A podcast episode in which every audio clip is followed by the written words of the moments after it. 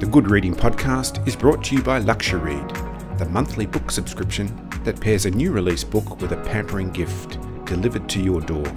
There are new books every month and nine genres to choose from. Why not spoil yourself or give the gift of a Luxuread subscription today? Visit luxuread.com.au to find out how. Thursday, 18 November 1965, 10am.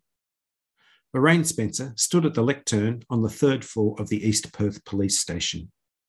Before her sat the top brass, including the Commissioner, Deputy Commissioner, and a range of superintendents, both plainclothed and in uniform. At the back of the room stood Cardellini and Bishop.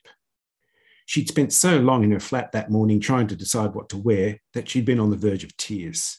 At one point, she thought it would be easier to resign than put herself through this. She was angry with herself for even caring. It shouldn't matter. If only she could wear the same old suit like the men.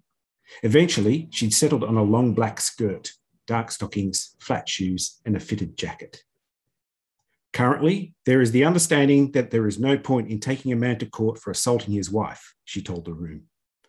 We operate under the belief that the wife will either refuse to take out charges against her husband or that she will fail to appear to give evidence. But when we, the police, believe a serious assault has occurred, we can bring charges. In fact, it is our duty to prosecute. Do you think it will ever happen? Bishop whispered to Cardellini. He looked at Spencer's open, honest face and saw the innocent belief in her eyes. It made him anxious. Robert Jeffries worked as an actor, teacher, builder, labourer, real estate agent, personal security agent, playwright, and poet. ABC Radio National has featured his radio plays Bodily Harm and Covert, which received an Australian Writers Guild Award. Robert's novel Man at the Window was the first in the Detective Cardellini series and was published in 2018. Robert passed away in 2019, and his second Detective Cardellini novel, The Final Cut, was completed by his wife, Rosalba Jeffries. Today I'm talking to Rosalba about The Final Cut and her part in completing Robert's second novel.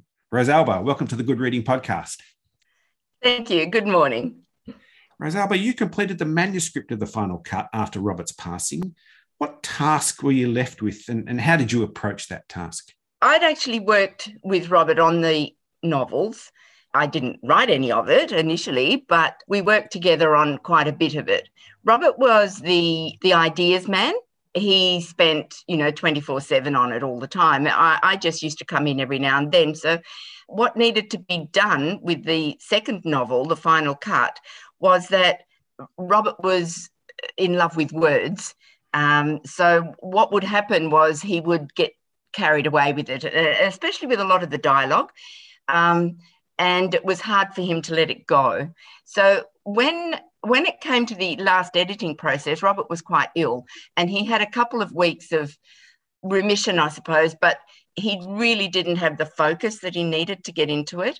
And um, it was very upsetting for him, I think. So when he did pass away and I was asked to have a look at it, I was looking at where can I actually condense sections in the sense of making the dialogue pertinent but actually making the action move faster at times. So it was a matter of taking some of the huge sections of dialogue and bringing it together much more quickly in some sections. But the, the editing that Echo did was just fantastic. So I kind of just filled in bits. Your role was kind of um, like an editor's role, I suppose. And it, I suppose it was in the end. Does that present sort, sort of challenges for you being an editor, but Jeffries' partner as well. Is there any conflict for you between those two roles? Uh, yes, there was conflict when when he was alive, obviously, um, in the sense that I think I would look at it a little bit more critically, whereas Robert would be more emotionally attached, especially to his characters, especially to the characters. Yeah, and and the conflict in the end, I would just say, well, you go your way, and we'll we'll leave it at that. But it eventually came back. Robert's first novel, The Man at the Window, we are introduced to Detective Sergeant Robert Cardellini. The final cut also introduces and develops Detective Constable Lorraine Spencer, Who is she and what part does she play in Detective Cardellini's development? Spencer was quite a surprise to me when she came on the scene. Not, I suppose, thinking about it later, it shouldn't have been, but the surprise was that he would introduce a woman like that in the 1960s a woman that was very much her own person. We don't get a lot about her background. I think that was coming up in the next novel. Um, but she is someone who is very independent and very conscious of the woman's role in the 1960s. What she does in the novel is she challenges Cardellini.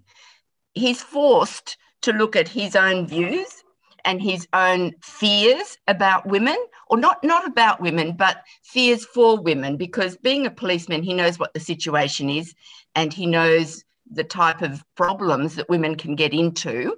And he's faced with uh, shall I mother this or father this girl, or will I let her actually join me as a partner? And I think he has problems with that aspect, but he has to resolve some of it. It actually gets him and Spencer into uh, a lot of problems and some very um, dangerous situations where he his idea of control of a woman or his protection of a woman doesn't allow that that friendship or that partnering to work really well because he takes on the patriarchal role in that situation. Spencer's role in it, you see that as someone who's trying to make a place for herself in a situation and also in a profession that is very male oriented very macho. And so that that causes problems. And and she has that um, I suppose that imposter syndrome that a lot of women have in when they take on the positions that they've always wanted, but the environment around them and how they've grown up, they feel that they can't actually do it. So uh, she struggles with that aspect of it um, and has to find her own courage and her own confidence within that role. And as women in those times uh, would have and did find it difficult. But in actual fact, I don't think much has changed. You know, we may have come a long way, but, you know, I still get that imposter syndrome when I've been doing the same job for quite some time and I know I'm very good at it, but it still crowds in on you when you're about to do something and you have to kind of, you know, let that thought go past you and go, yeah, well, yeah, good on you, mate. Just move on. I'm moving on here, you know, that sort of thing. So but but Cardellini does struggle very much. And and to be honest, Robert struggled. I mean, both Robert and I grew up at that time, but Robert really struggled because we had three girls, and those girls were not going to hold back. And he had that father responsibility, but at the same time, I suppose knowing that he should let the girls do their thing. Um, and I think it was very difficult for Robert to do that. And I, I think a lot of Cardellini is in Robert and Robert in Cardellini. Robert also seems to have been familiar with police procedure and, um, and, and the attitudes of the time of the police. Was this part of his research? It was research. Um, as you mentioned before, Robert wrote plays, and one of the plays that he wrote that actually never never got produced because um, uh, the company that he was working on it for, the Black Swan Theatre Company, actually changed directors and they changed what they wanted to do at the time. But the, the play that he was working on was about John Button. And John Button was um, a, a, young man in the 60s who was convicted in 1963 of um, the murder of his girlfriend at the time. It was said that he he ran her down. Um, but in actual fact, it was a miscarriage of the law. And Estelle Blackburn wrote a book. She looks at all the police evidence of the time. And because Robert was writing a play about John Button, he was in touch with John Button and also Estelle. And he went through all the paperwork and went through all the interviews and became quite familiar with the way that the police operated in the 1960s. Um, John Button was eventually released and um, it was said, you know, that he was innocent. But all that work that Robert did for the play was kind of a background, actually, for the 1960s police methods of the time.